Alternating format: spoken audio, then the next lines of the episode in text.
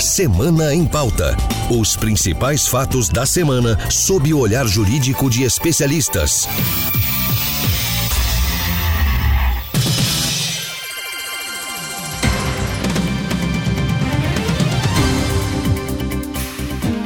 Olá, eu sou Anderson Arcoverde e você acompanha agora o podcast Semana em Pauta, com análise jurídica do principal fato da semana. E hoje nós vamos falar de judicialização das vacinas. Mais de cinco meses após o lançamento do Plano Nacional de Imunização, as autoridades ainda não se entenderam e o brasileiro enfrenta incertezas sobre quando vai receber a vacina.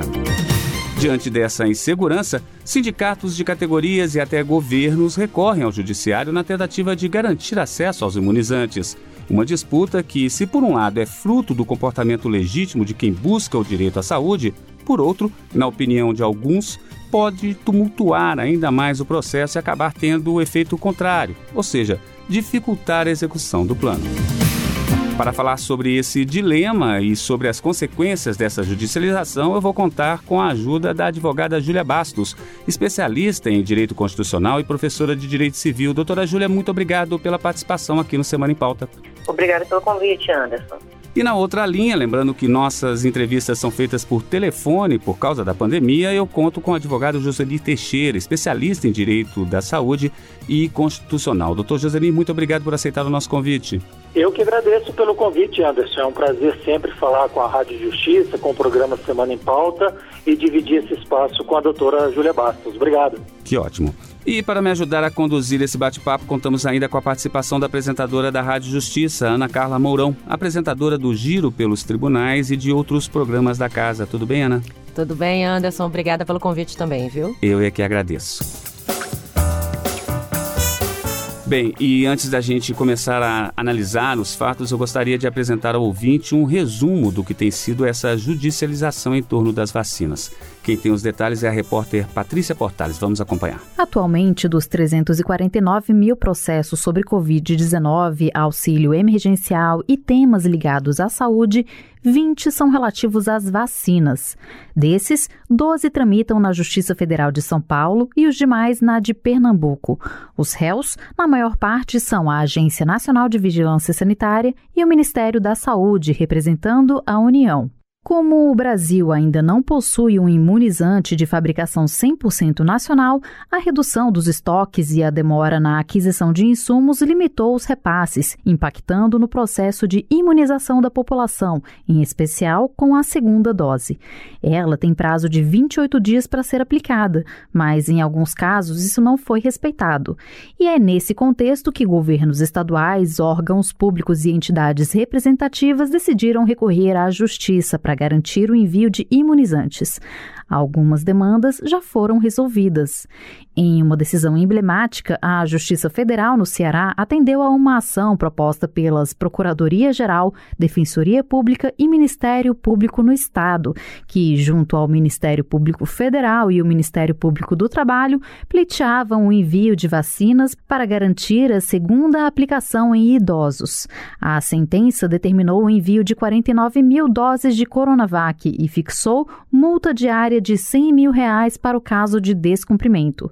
Professores e motoristas do transporte coletivo de Salvador também conseguiram na Justiça o direito à vacinação como grupo prioritário. Com a decisão, os rodoviários que estavam em greve desde 19 de abril começaram a ser vacinados na véspera do Dia das Mães. Professores do Rio Grande do Sul também buscaram na Justiça o direito à prioridade. A ação foi julgada pelo Tribunal de Justiça Gaúcho, que entendeu a medida de acordo com o Plano Nacional de Vacinação do Ministério da Saúde. E no Recife, a categoria também já começou a ser imunizada. Mas, ao suspender a antecipação da vacinação de policiais em Goiás e de professores e de profissionais da segurança pública no Rio de Janeiro, o Supremo Tribunal Federal explicou que, somente em situações excepcionais, é justificável que entes subnacionais adotem conduta divergente do ente federado superior sob risco de responsabilização por improbidade administrativa caso falte imunizante para a segunda dose. Rádio Justiça. De Brasília, Patrícia Portales. É, eu gostaria de começar a nossa análise pela questão da segunda dose, que tem sido o objeto de pedido de alguns governadores.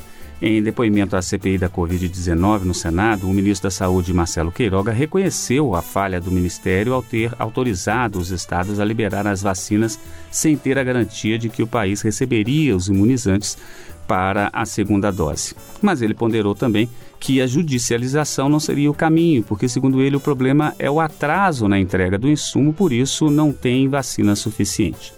E eu pergunto ao Dr. Joselino Teixeira, acabou virando uma nova corrida dentro do que já era chamado de corrida das vacinas, o Dr. Josenir, ou seja, o, além dos países que ficam agora em busca da vacina, são os governadores também que tentam garantir os imunizantes para a população dos seus estados? Pois é, Anderson, a gente está vivendo situações muito surreais eh, em razão da pandemia, até fruto do ineditismo né, da, da pandemia uh, no nosso meio. Ao invés de as pessoas estarem unidas em prol do bem comum de todos, deixando de lado ideologias, posicionamentos, eh, pensamentos e etc., a, a gente vê uma luta política constante no sentido de cada um puxar o cobertor para o seu lado, esquecendo que o cobertor tem um tamanho e esse tamanho não vai servir para cobrir todo mundo. E aí a gente vê essa série de utilização de forças extremadas, cada um tentando puxar a sardinha para o seu lado, numa clara demonstração de falta de solidariedade e de compreensão uh, social que deveria todo, que, que, todos nós deveríamos ter como objetivo neste primeiro momento. É realmente lamentável a postura que nós, cidadãos, todos, estamos tendo diante de uma situação que nem todo mundo tinha vivido e de uma situação de, de raridade do bem maior que todos nós procuramos, que é a vacina. Então, não adianta o governador ou o prefeito tentar é, comprar diretamente ou tentar levar a vacina para seus é, para sua área geográfica, quando na verdade não tem para todo o território nacional. Ao invés de todos é, construírem um projeto de distribuição é, igualitário entre todos os, uh, os cidadãos, a gente vê essa disputa que não tem nem explicação. Conversar com a doutora Júlia Bastos também sobre esse processo, né? Saber dela, doutora, esse processo, a senhora acredita que desestabiliza é, um plano nacional? É, qual poderia ser a solução? Bem, Ana, primeiro de tudo, nós temos que ter consciência que a gestão do SUS, né, ela é tripartite. Então, nós temos a vacina, a gestão da vacinação por três entes, né? O Ministério da Saúde, representando a União, temos os estados, né, que são responsáveis pela logística, armazenamento e distribuição, e temos os municípios que são responsáveis né, em realizar a imunização da população e o controle desses grupos prioritários. É, e por que, que eu estou falando isso? Né? Porque até como colega, né, o doutor Joselini informou, nesse momento ele teria que haver uma solidariedade, uma, digamos uma comunicação entre essas partes. Por quê? Ao meu ver, essa corrida das vacinas né, que está retornando, principalmente com relação à segunda dose, ela não minimiza os problemas, né, na verdade. Não, pelo contrário, acaba soberbando ainda mais o poder do judiciário. Então, num primeiro momento, uma melhor comunicação, uma maior cooperação entre esses três gestores, né, talvez pudesse minimizar os efeitos. É claro que os governadores eles devem se preocupar com a vacinação da população, né, dos seus respectivos estados. Mas antes de transformar essa corrida em uma bola de neve, que é o que vai acabar acontecendo, é necessário parar e pensar em como eles, os próprios governadores, eles podem cumprir com as suas atribuições, que é pensar justamente na logística, na distribuição, no armazenamento das vacinas, e quando fizerem isso, incluir no seu, nas suas ponderações que no curso das entregas, né, podem ocorrer alguns atrasos, como nós estamos tendo em razão dos insumos. Então, acima de tudo, eu penso como sendo uma solução, uma melhor cooperação. Agora, doutora, é, aproveitando ainda essa deixa da questão dos estados de competência, agora é preciso também que a União tenha aquele controle dela, ou seja, a partir do momento que cabe ao Ministério da Saúde estabelecer um, um, um, cronograma, um plano nacional de vacinação, também não pode acontecer falhas como aconteceu essa de se dar uma recomendação de liberar uma segunda dose e não se liberar, né? Claro, claro. O bom senso ele deve existir de ambas as partes. Não importa se é a União, não importa se é o Estado ou se é o município. É, nós temos, inclusive, alguns estados né, que, antevendo essa possibilidade de ter alguns problemas com esses insumos, eles realizaram uma separação né, do que seria para a segunda dose. É, a intenção de liberar, obviamente, poderia ter sido melhor estudada, é, não estou entrando aqui em questões políticas, não entendam como, como isso. Mas essa, essa questão poderia ser melhor estudada, muitas vezes ela veio até no clamor da situação que nós estamos vivendo. Nós temos pressões de todos os lados, todos querem ter um direito garantido, mas não compreendem que se não houver uma organização, se não houver um respeito ao que é estabelecido por aqueles que deveriam ter expertise nesse caso, né? Não acaba prejudicando os outros. E falta bom senso também para parte da população, né? A gente também ouviu aí na matéria, na reportagem da Patrícia Portales, que muitas categorias estão é, recorrendo ao judiciário para entrar no grupo prioritário. Só que se todo mundo entrar no grupo prioritário, não vai ter mais grupo prioritário, né? Não Corre o risco de uma bagunça. minoritário, né? Exatamente. O que, que você acha, doutora Júlia? Olha, Anderson, eu vou citar até, eu vou aproveitar isso, vou citar até meu exemplo pessoal. Como advogada e professora, eu também tenho algumas coisas que se aplicam na comorbidade. Eu ainda não tomei a minha vacina. Obviamente, como todos, gostariam de já ter tomado, já estar imunizada, ter tomado a primeira e segunda dose. Mas eu tenho que compreender, acima de tudo, que a vacinação ela é um direito fundamental de todos. Tá? Todos nós, cidadãos, independente da classe que pertencemos, temos direito do acesso a isso, essa garantia constitucional. Só que questionar prioridade, eu acho isso um assunto muito delicado, né? Porque acredito, eu, né, pelo menos, né, com base nos estudos, que isso, como eu falei, foi feito por uma quem detém expertise médica, quem poderia estar exposto maior num primeiro momento. A ideia é que isso chegue a todos, né? Que vacinem a todos, ou pelo menos boa parte da população. E eu tenho ponderado muito nisso, principalmente quando eu converso, né, até por isso que eu falei da questão pessoal, é que apesar de eu querer a minha vacina, de eu querer ter a minha imunidade, eu tenho que reconhecer que não, por hora não tem para todos.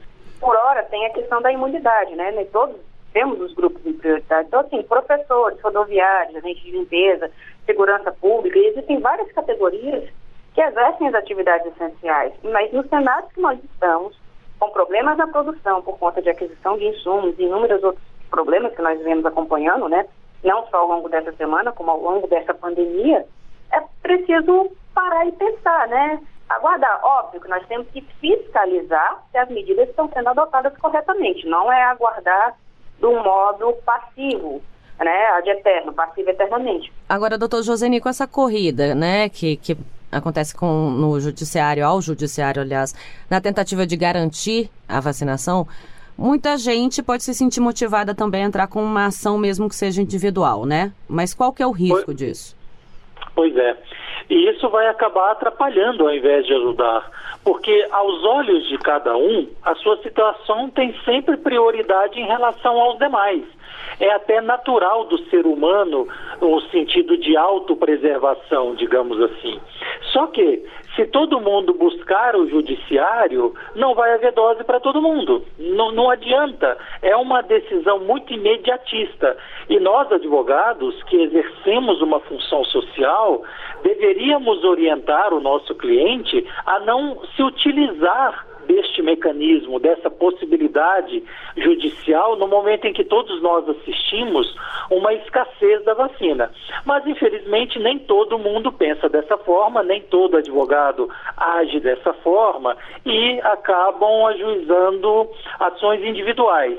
E o risco de, de, se perder uma ação dessa, em que se busca uma liminar e etc., e o judiciário tem dado mostra de que não vai conceder decisões individuais em detrimento do coletivo. A gente teve uma decisão no Rio Grande do Sul, por exemplo, que o juiz, em primeira instância, não concedeu liminar para busca de leito, que foi confirmado na segunda instância. E o juiz disse: o Poder Judiciário não tem o poder, neste momento, de criar leito. E a consequência de alguém perder um processo, de não ter reconhecido seu direito, é o pagamento de sucumbência. Então, há um risco de se perder o, o, processo, de não ter o seu pleito atendido pelo judiciário e quem buscou o judiciário para isso ainda ter que pagar a sucumbência. Trocando em miúdos os termos jurídicos explicados na linguagem do dia a dia. O bate-papo está muito bom, mas eu vou fazer uma pausa para a gente informar ainda mais os nossos ouvintes. Como vocês já sabem, o nosso quadro Trocando Miúdos tem o objetivo de explicar às pessoas que não têm formação jurídica alguns termos técnicos que muitas vezes são usados por juízes e também por advogados. Ou seja, tem a função de traduzir o chamado juridiquês para uma linguagem mais coloquial. Eu percebi que o Dr. Josenir usou há pouco a expressão sucumbência. E para explicar aos nossos ouvintes o significado dessa expressão, eu gostaria de pedir agora a ajuda da consultora jurídica da Rádio Justiça, doutora Thais Faria. Doutora, na prática, o que, que é sucumbência? Anderson, sucumbência nada mais é do que a perda em um processo judicial. Então, a parte que perde no processo é chamada de sucumbente e deve arcar com o ônus dessa perda. Assim, por exemplo, um juiz, ao proferir a sentença, ela condena a parte perdedora a pagar ao vencedor da, da ação por, por todas as despesas que ela teve com o ajuizamento da ação, que são chamadas verbas sucumbenciais.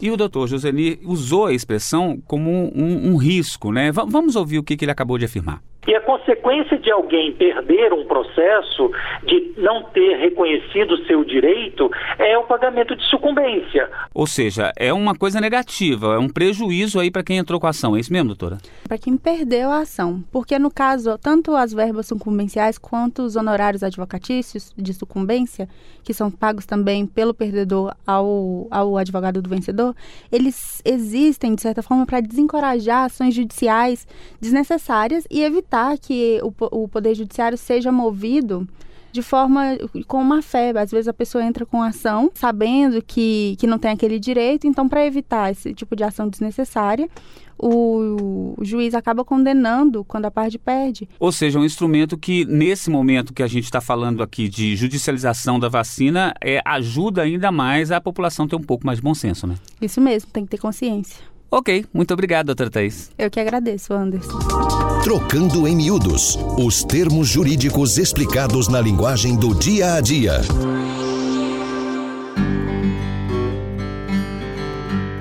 Eu vou aproveitar que a gente fez essa pequena pausa para movimentar a nossa reportagem e aprofundar um pouco mais no assunto.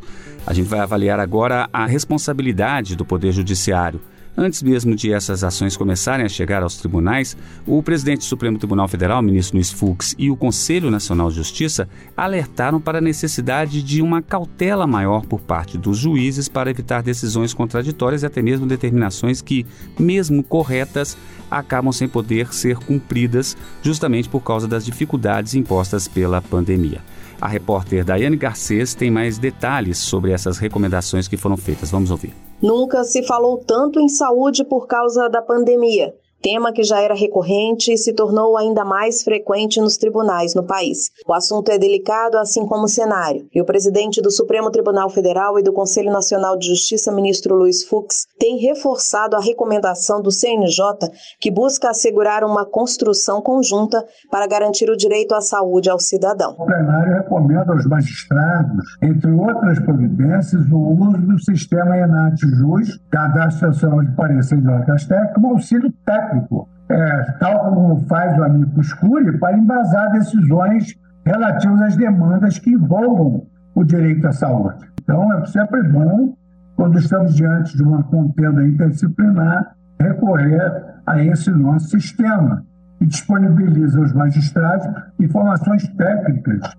fundadas na medicina, baseadas em evidências emitidas por especialistas em avaliação de tecnologias de saúde profissionais experientes nas mais diversas áreas médico-assistenciais, para que juntos em cooperação possamos encontrar soluções que a um só tempo reduzam a judicialização e impulsionem o acesso efetivo e universal à saúde em nosso país. Rádio Justiça de Brasília, Daiane Garcês. Então, doutora Júlia Bastos, é uma situação que aumenta ainda mais a responsabilidade dos juízes, né? Ou seja, cada vez mais é preciso um bom senso. Anderson, desde o início da nossa conversa, nós estamos falando da questão de bom senso, solidariedade de vários de partes.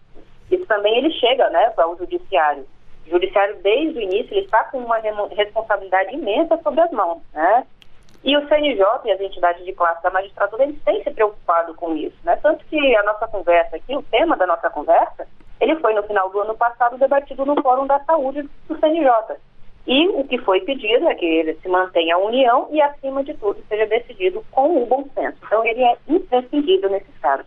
E, doutor Joseni, sobre as diretrizes que já foram dadas pelo Supremo Tribunal Federal, né, com uma decisão que estabelece competência da União para definir o Plano Nacional de Imunização também dos estados para medidas complementares de isolamento. Seu comentário, por favor. Na prática, nem precisaria de o Supremo ter sido acionado para decidir coisas que já eram praticadas e já eram conhecidas por todos nós ao longo de anos. O Supremo nada mais fez do que assegurar e reafirmar o que a Constituição e as leis infraconstitucionais diziam. Então, é isso.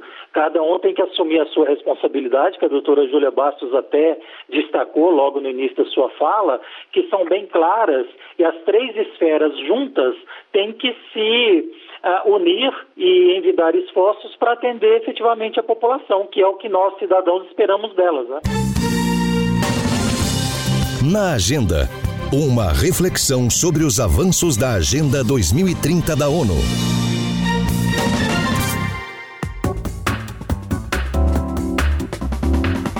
Em 2015, a Organização das Nações Unidas estabeleceu a Agenda 2030.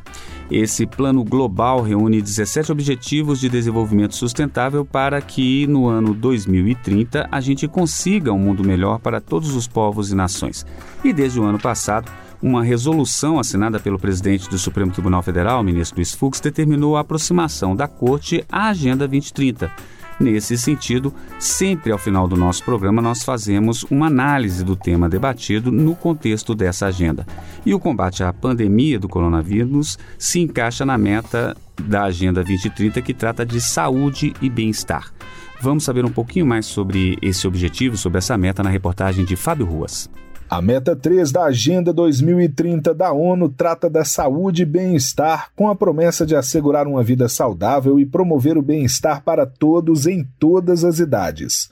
São diversos objetivos, entre eles, reduzir o número de mortes maternas e de recém-nascidos, acabar com diversas epidemias como a AIDS, combater a hepatite, doenças transmitidas pela água e por outros meios, atendimento em saúde para todos mais investimentos em tratamento da dependência química, do alcoolismo e do tabagismo, entre outras ações. Neste cenário, o Brasil vem recebendo críticas, como é o caso do Grupo de Trabalho da Sociedade Civil para a Agenda 2030 do Desenvolvimento Sustentável. O grupo é a união de esforços de 50 entidades e organizações não governamentais que acompanham a evolução da Agenda 2030 da ONU no país. Em nota publicada no último dia 18 de março, o grupo afirmou que o Brasil tem contribuído para a piora da situação dos mais vulneráveis e para o colapso do Sistema Único de Saúde. Já o governo brasileiro, no dia 16 de março, durante o quarto Fórum dos Países da América Latina e Caribe, sobre Desenvolvimento Sustentável da Comissão Econômica para a América Latina e o Caribe, a CEPAL, garantiu que está comprometido com a promoção de igualdade social e acesso aos serviços públicos de saúde. Rádio Justiça. De Brasília, Fábio Ruas. E eu começo esse último bloco do nosso programa perguntando à doutora Júlia. Doutora Júlia, enquanto a gente vê aí uma batalha judicial aqui no Brasil, lá fora também é uma batalha comercial entre os laboratórios, inclusive com a ajuda de alguns governos, né? O que, que a gente pode ser, o que pode ser feito para garantir que os contratos sejam realmente cumpridos e evitar problemas como esse de atraso na entrega dos insumos para a fabricação das vacinas? Anderson, primeiro de tudo, né, eu queria destacar que esses contratos firmados, né, para aquisição dos insumos, né, eles têm algumas particularidades em legislações próprias. Por quê? São contratos internacionais. Então, nós, da população, temos que tomar muito cuidado com a interpretação e que poderia ter sido feito. Só que, como todo contrato, ele obriga ambas as partes. E para responder, para a natureza desses contratos, é comum que elas tenham cláusulas que falem sobre legislação aplicada, né? sobre possíveis prorrogações, sobre o caso fortuito e força maior. Isso é quase que uma praxe nos contratos internacionais. E é justamente essa força maior que tem sido alegada né, por alguns governos para não liberar os insumos necessários, né, para descumprir esses contratos. Né? Como a gente vem é, vivendo aqui no caso né, da, dos insumos que vêm da própria China. Né? Eles alegam que essa, esse atraso é devido à alta demanda mundial né, dos insumos e que não é algo intencional. Para resolver isso, é, de um modo mais rápido, é, acredito eu, é sempre necessário o diálogo. Diálogo entre quem? Principalmente entre o Ministério das Relações Exteriores e o próprio governo, né? O governo de onde é comprado, o Estado, né? Quando eu falo aqui, o país de onde vem esses insumos. Agora, doutor Joseni, é, existem duas situações, né? No caso dos atletas, por exemplo, que se já estão se vacinando, né?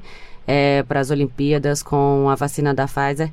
E também a questão das gestantes e mulheres que também acabaram de ter filhos, depois da investigação sobre a morte de uma mulher no Rio de Janeiro que tomou a vacina, né? E morreu. Não se sabe ainda essa relação com a vacina, se tem ou não, mas enfim, por enquanto foi suspensa, né? A vacinação com AstraZeneca.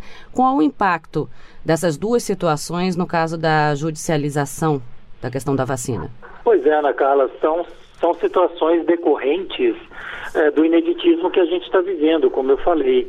A questão dos atletas, inclusive, ela sugere uma discussão a respeito de isonomia, né? Quer dizer, é, por que, que os atletas têm que se vacinar primeiro? Porque tem uma Olimpíada que vai acontecer daqui a pouco.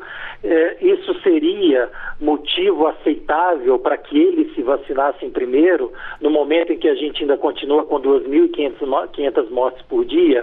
É uma bela discussão a ser feita. A, a questão da, dos efeitos colaterais que inclusive produziram morte numa grávida ou numa situação parecida, a gente tem que lembrar que a eficácia das vacinas é, no caso da Coronavac, se eu não me engano, é de 54%, outras têm percentuais maiores, mas você tem o, o, percentual residual, ou seja, e a Anvisa também autorizou a aplicação das vacinas em caráter experimental, porque nem quem fez as vacinas tem condição de assegurar 100% a eficácia delas. Então, acho que faz parte do jogo, faz parte do aprendizado mundial a respeito do assunto, e infelizmente algumas algumas situações, algumas pessoas serão terão um fim mais trágico em detrimento da proteção de toda a coletividade. Bom, gente, infelizmente o nosso programa está chegando ao fim, né? O papo está muito bom, mas a gente tem um tempo e eu queria agradecer aos convidados, mas na semana que vem tem mais fatos importantes e, portanto, já temos um novo encontro marcado aqui no Semana em Pauta. Eu sou Anderson Arcoverde e queria agradecer a doutora Júlia Bastos pela participação, doutora Júlia. Anderson, muito obrigado novamente pelo convite e estar contribuindo aqui com esse bate-papo justamente com o doutor Josenir. Meus agradecimentos também ao doutor Josenir Teixeira. Muito obrigado, Anderson Arcoverde, a Ana Carla, a doutora Júlia Bastos, pela oportunidade, pelo convite e estou à disposição para uma próxima, se for possível. Grande abraço a todos e aos ouvintes. Obrigado. E obrigado a você também, Ana Carla, por mais essa parceria. Obrigada, Anderson, a todos que nos ouviram agora também, a doutora Júlia e doutor Joseni também. Obrigada pela participação. O Semana em Pauta é um podcast da Rádio Justiça, com a produção de Ana Cláudia Possati e trabalhos técnicos de Daniel Leite e Jason Gonzaga. Secretaria de Comunicação Social, Supremo Tribunal Federal.